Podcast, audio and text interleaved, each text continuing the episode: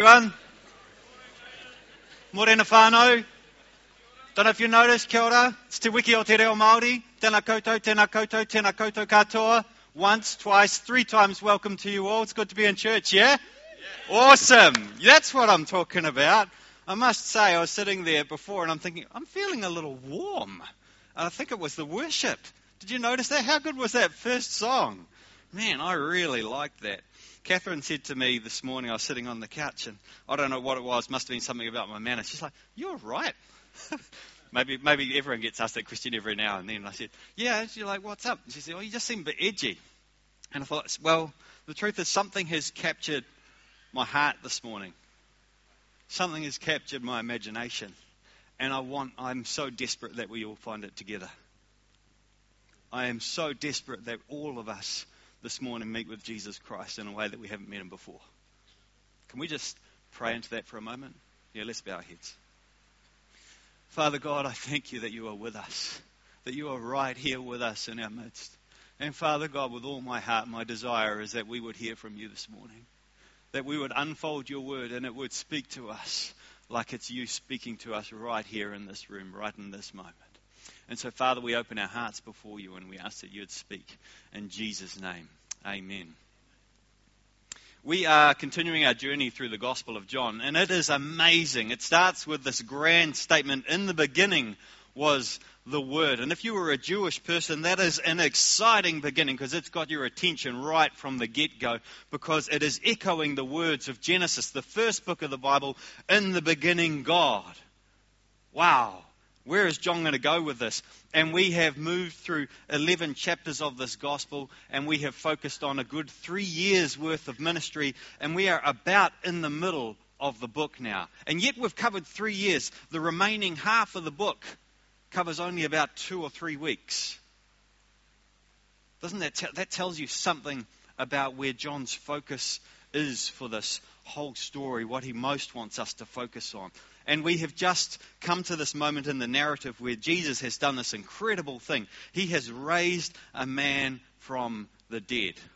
This man named Lazarus. He had been in the tomb for four days. He'd been in there so long that when Jesus came and said, Take away the stone from the tomb, people said, I don't think that's a good idea, Jesus. He will have started decomposing and it will smell. And as we heard so wonderfully last week, Jesus calls Lazarus out of the grave and he teaches us, I am the resurrection and the life. And he demonstrates in the most powerful way you could ask that he is none other than the Christ, the Son of the living God. He's got my attention. And yet, at this moment in the story, it's like there's a pause. This incredible event has happened We've come through 11 chapters, three years worth of ministry. Jesus has raised a man from the dead, and then we pause.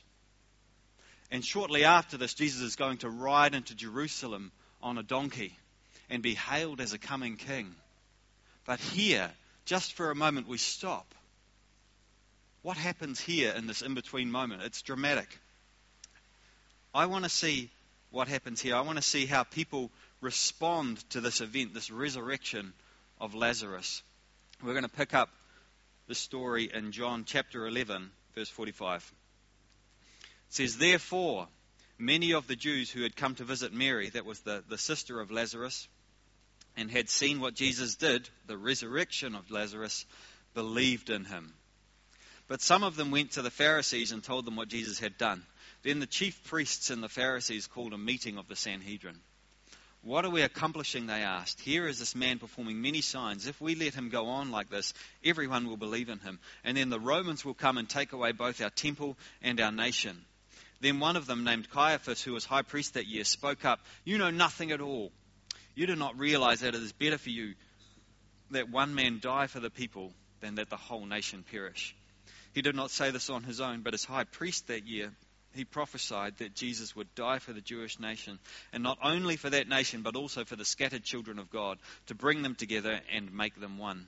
So from that day on, they plotted to take his life. So we see two reactions to the resurrection of Lazarus here. The first is that people believe. Some people believe. but others don't. And that's where we have to start this morning.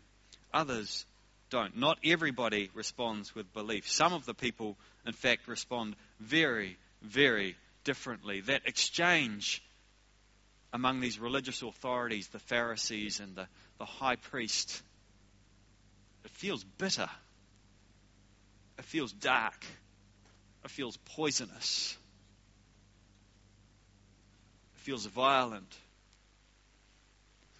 This is a dark, dark moment. And these men plot to take the life of Jesus. Why is that? I ask myself. Why is that? These men are saying, there's a problem. This guy is performing all of these miraculous signs. He's just raised a guy from the dead. This is a problem. How, how can you respond that way? How can you say, he's just raised someone from the dead? How can, you, how can your response be, this is a problem? and the challenge I, I, ask myself whenever I see a reaction like that, especially among these group of guys called the Pharisees, there, is I ask, where am I in this? Where might I have a problem? What might I have a tendency towards? Because these are just human beings like you and I. And so if they can respond this way, so can we.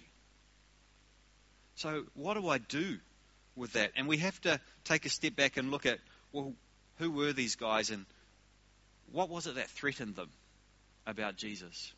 If we remember that these are Pharisees, they are leaders of the Jewish nation, essentially, to the extent that it exists. Israel actually wasn't even a country at this time, it was a part of the Roman Empire. But these guys still had a limited level of influence and authority. They could still do these things.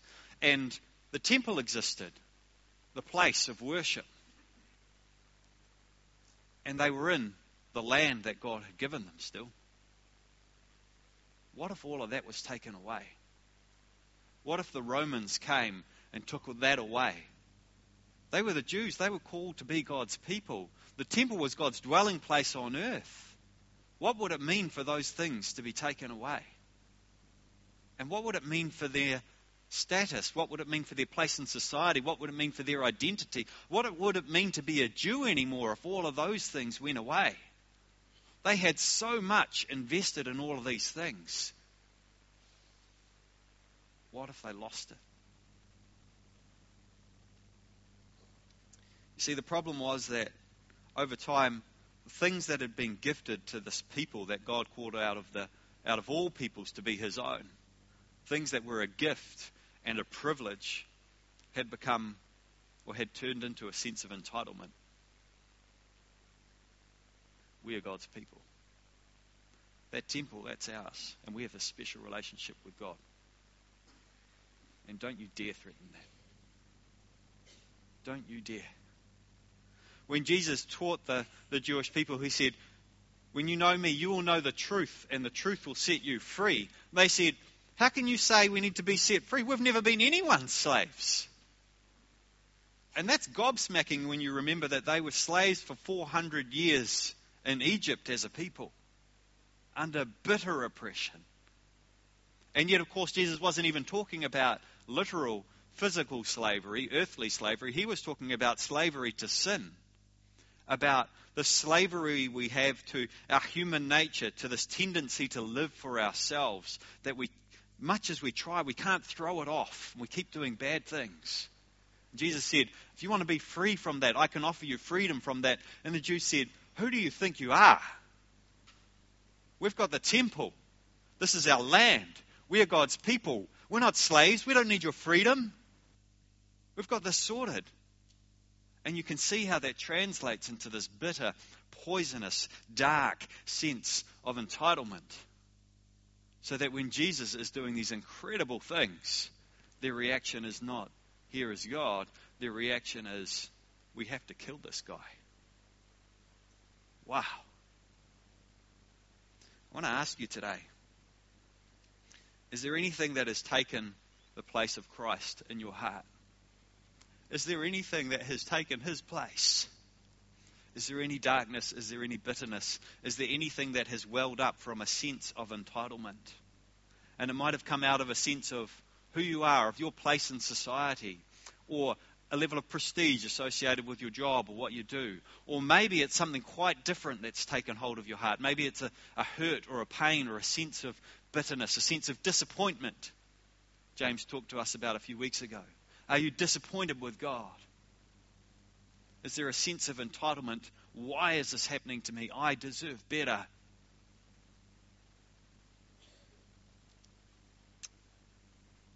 Let's take a look at the next part of our passage. Jesus becomes aware of this threat to his life. And yet it's not time for him to go to the cross yet.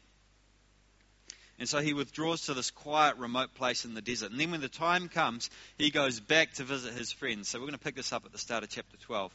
Six days before the Passover, Jesus came to Bethany, where Lazarus lived, whom Jesus had raised from the dead. Here a dinner was given in Jesus' honor. Martha served while Lazarus was among those reclining at the table with him. Then Mary took about a pint of pure nard, an expensive perfume. She poured it on Jesus' feet and wiped his feet with her hair. And the house was filled with the fragrance of the perfume. What a different picture. What a different scene. Could this be more different to that dark backroom conversation that the religious leaders were having? Here is a radically different response to Jesus. Jesus is back in Bethany, which I think sounds a little bit like a rock song. The town where Lazarus and his sisters Mary and Martha are from. And a dinner is served in his honor. And Lazarus is among the guests. Can you imagine that? Sitting around a table, and a guy across from the table used to be dead. Lazarus, can you pass me the crackers? Thanks. That would be something else, right? And that was a big deal here too. That's how everyone was reacting. The whole, whole of society were looking at Lazarus. And now here he is with Jesus who raised him from the dead. This is a focal point. That's why the Pharisees were threatened. But here at this dinner, this incredible thing happens. Martha is there, one of the sisters of Lazarus. She's serving. And Mary is there too. And Mary worships Jesus extravagantly. She takes this jar of perfume. And it says here that this was expensive perfume, and that's probably an understatement. This would have been worth perhaps about a year's wages. Can you stop for a moment and think about a year's wages? Now imagine buying a jar of perfume with those wages. And imagine breaking it and anointing Jesus with it. This, this is extravagant. This is pro- a profound surrender. This is a willingness to worship at any cost. Wow. And John tells us that this, the fragrance of this perfume filled the whole house. He says that Mary poured it on the feet of Jesus, and actually, this this episode is recorded in a number of the other Gospels as well, and if you look at them together, you actually get the sense that the, the perfume probably wasn't just poured on Jesus' feet, but across his body. Jesus said, She's done this to prepare my body for burial. And so Jesus is covered in worship. He is covered in this perfume. And the smell, this is not a spritzer. Yeah? This is not getting ready for work. This is, the whole house is filled with this fragrance, with this smell, this incredibly expensive fragrance. This is a picture of worship unlike anything else in the Gospels, in the Bible for that matter, probably. This is incredible. So much so, Jesus said, this story is going to be told everywhere. And yet, in the middle of it, we read this. Not everybody likes this. One of his disciples, one of the disciples of Jesus, Judas Iscariot, who was later to betray him, objected, Why wasn't this perfume sold and the money given to the poor? It was worth a year's wages. He did not say this because he cared about the poor, but because he was a thief. As keeper of the money bag, he used to help himself to what was put into it. Leave her alone, Jesus replied. It was intended that she should save this perfume for the day of my burial. You will always have the poor among you, but you will not always have me. See, Judas, like the Pharisees, had allowed something different to take hold of his heart. For them, it was their place, it was their cultural identity, it was their religious identity, it was the temple, it was their country, it was their status. For Judas, it was money, it was greed, it was ambition. And Jesus says, Leave her alone. Wow. He says, This is right. He says, It is right to pour yourself out before me. The question I want to ask is how did Mary get to this place? Because wouldn't we all like to be in that place? Sometimes it's hard to worship, isn't it? Sometimes you find it hard to get to this kind of posture in our hearts. And I want to take Mary's story back a little because I want to remind us that she is just like us. You see, just a few days, maybe a week earlier, her brother was still in the grave. And Jesus hadn't come in time to heal him. And she wasn't the only one. But she said when Jesus came, Jesus, if you'd been here sooner, my brother wouldn't have died. And her, she's full of hurt and resentment and bitterness, and her heart is full of that. She's just like us. Sometimes she finds it hard to worship. And then something profound happens. As we know, Jesus raises her brother from the grave. And if we think, I mean, that is an incredible event, don't get me wrong. She, a man who is dead is now alive. But if that's all we take out of this, we've missed something big. Because Jesus doesn't just raise Lazarus from the dead, he raises up faith in the hearts of the people, in the hearts of the people who are watching. You might remember Jesus says, Take away the stone. And then he prays out loud in a way that everybody can hear. He says this Father, I thank you that you have heard me. I knew that you always hear me, but I said this for the benefit of the people standing here, that they may believe that you sent me.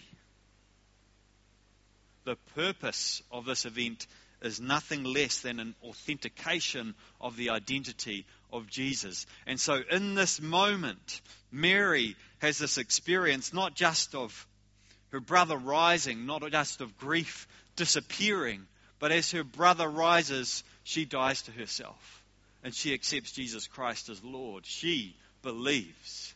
She sees something much more. And here's the lesson I want to take for us today is that there's only one thing that can occupy your heart at a time. And there is a place in our lives for strong emotions like anger or grief or pain. But if we're not careful, those things can become a sense of entitlement, just like those Pharisees had. Something we hold on to, something that occupies the place of Jesus in our hearts and stops us coming to worship to Him. That's what we need to do. We need to learn to die. As you might know, I work two days a week here at the street, and I also work three days a week at a government department, which is always a little tricky to explain because it's the ministry for the environment, and so I spend, I say, three days a week at the ministry, and I don't mean the church. and last week I was working in the ministry, at the Ministry for the Environment, and I had a rough three days. And in particular, I'm not going to go into the details, but something happened where one of my colleagues did something to me that I felt was really disrespectful really deeply disrespectful. And I didn't realize it almost at the time, in the, in the, in the busyness of the day. Uh, I didn't really have a moment to process it, but at the end of it, I realized what had happened and how disrespectful it was. And I started to get angry.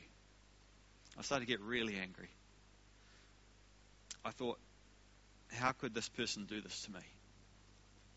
That was really, really unfair. Was really, really unjust and it was really, really disrespectful towards me. And it took hold of my heart and I struggled to let it go. This happened on a Friday, which meant I had four days until I was next going to be working at the ministry. And so I had four days to deal with it, and every day I had to die to it. In fact, sometimes I had to die to it multiple times a day. I remember leaving church last Sunday and driving home, and it had been a good time, but I just felt this anger start to well up in me again as this incident took hold of my heart. And I said to the Lord, Lord, it's, it's not in my nature to let this go. It keeps rising up within me. But I said, Lord, would you change my nature? Would you change me?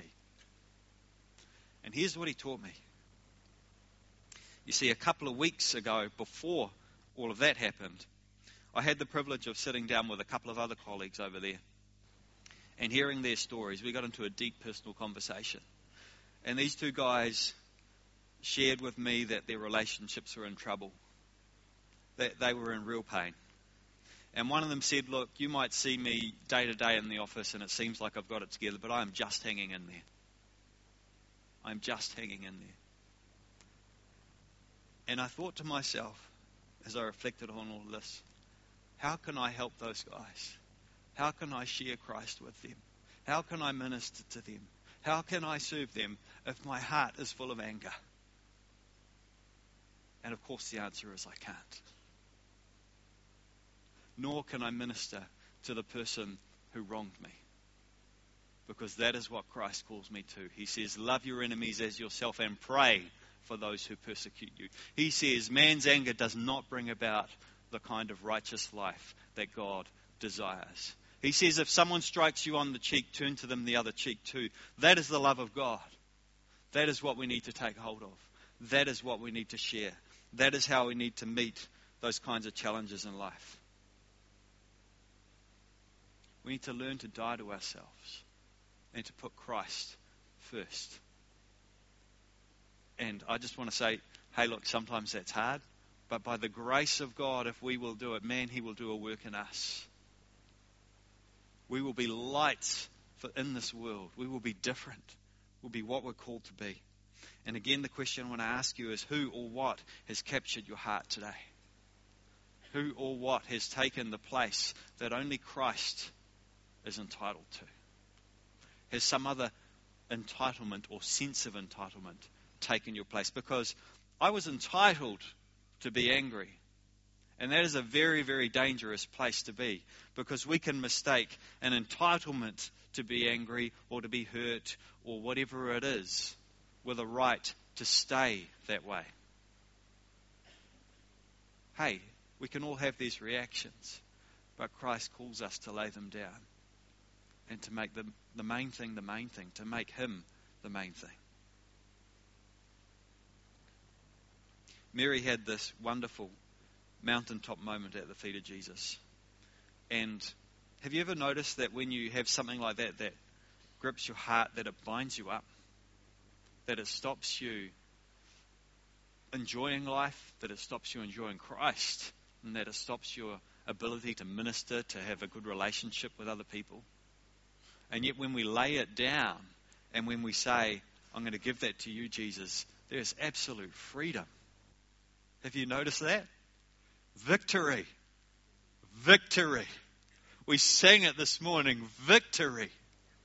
His is the glory. Wow. When I allow Him to take first place in my heart, He has the victory, and boy, do I have joy in it. This is the I Am series where we learn about the identity of Jesus Christ. And as I was reflecting earlier in the week, I wanted to write down, well, what have I learned about him here? Here's what I've learned He's the servant king, He's the lover of enemies, He's the Lamb of God who takes away the sins of the world. The Pharisees were after him, the cross was before him, but conflict was beneath him and salvation was within him. He was entitled to worship but accepted scorn. He was entitled to reign, but he chose to serve. He was entitled to honor, but he chose to suffer. He was entitled to glory, but he chose to know grief. He is the peacemaker between God and men. He is the lover of our souls who inspires our constant surrender to take my crown and to cast it down and say before all men, before angels and demons, before heaven and earth, He alone is worthy. He alone is worthy of my worship.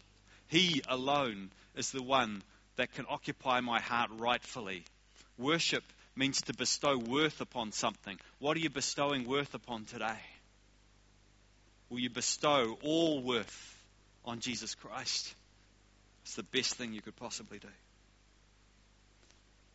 He alone is worthy, and no human hurt or anger will tear me from his grasp or fail to prevent his mighty transformation in my life, so that I might love those who have wronged me, so that I might lay down my life for them. That's freedom. And I think when you come to that place, when you realize who Jesus is, our sufferings are not worth comparing. The injustices of the world are not worth comparing. They are not, they are not worth it. It is not worth holding them in my heart. Why would I hold on to them? It was hard to forgive my colleague, especially when forgiveness hasn't been sought. But this is what the Lord says in the book of Lamentations Arise, cry out in the night as the watches of the night begin. Pour out your heart like water in the presence of the Lord. And so I did. Hosea says, Come, let us return to the Lord. He has torn us to pieces, but He will heal us. He has injured us, but He will bind up our wounds. After two days, He will revive, revive us. On the third day, He will restore us, that we may live in His presence. I want to testify you, testify to you this morning that this is true. And I'd like to invite the worship team to come up and lead us again. And as they do, I ask you to consider is there something, quite simply, that has taken the place of Jesus Christ in your heart? That has become more dominant in your life? That has crowded him out. Perhaps it's a, it's a sense of, of bitterness, of anger, of frustration, of something in the way. Perhaps it's a worry or a fear. Or perhaps it's a, a sense of entitlement that you feel has been threatened. If that's you, I want to invite you this morning as we worship to come forward just as a symbol that you are putting that behind you that you know, don't want any part of it anymore, and to say, Christ, I want to give you my heart. Jesus, I want you to be the sole object object of my worship, that I want to give you absolutely everything. So I'm going to pray for a moment here and then we're going to praise Him. How's that sound? Yeah. Father God, I thank you that you have heard us this morning and that you are with us. Father, we thank you that you are the only one worthy of praise and honor and glory, and that we have seen you, the glory of the one and only who was with God from the beginning. Not with physical eyes, but with the eyes of faith, God. And we see and we hear your word to us today to say that you alone are worthy. You alone are worthy of our worship. And Father, we are going to lay ourselves down before you today and say exactly that. Praise be to your name, Lord Jesus Christ.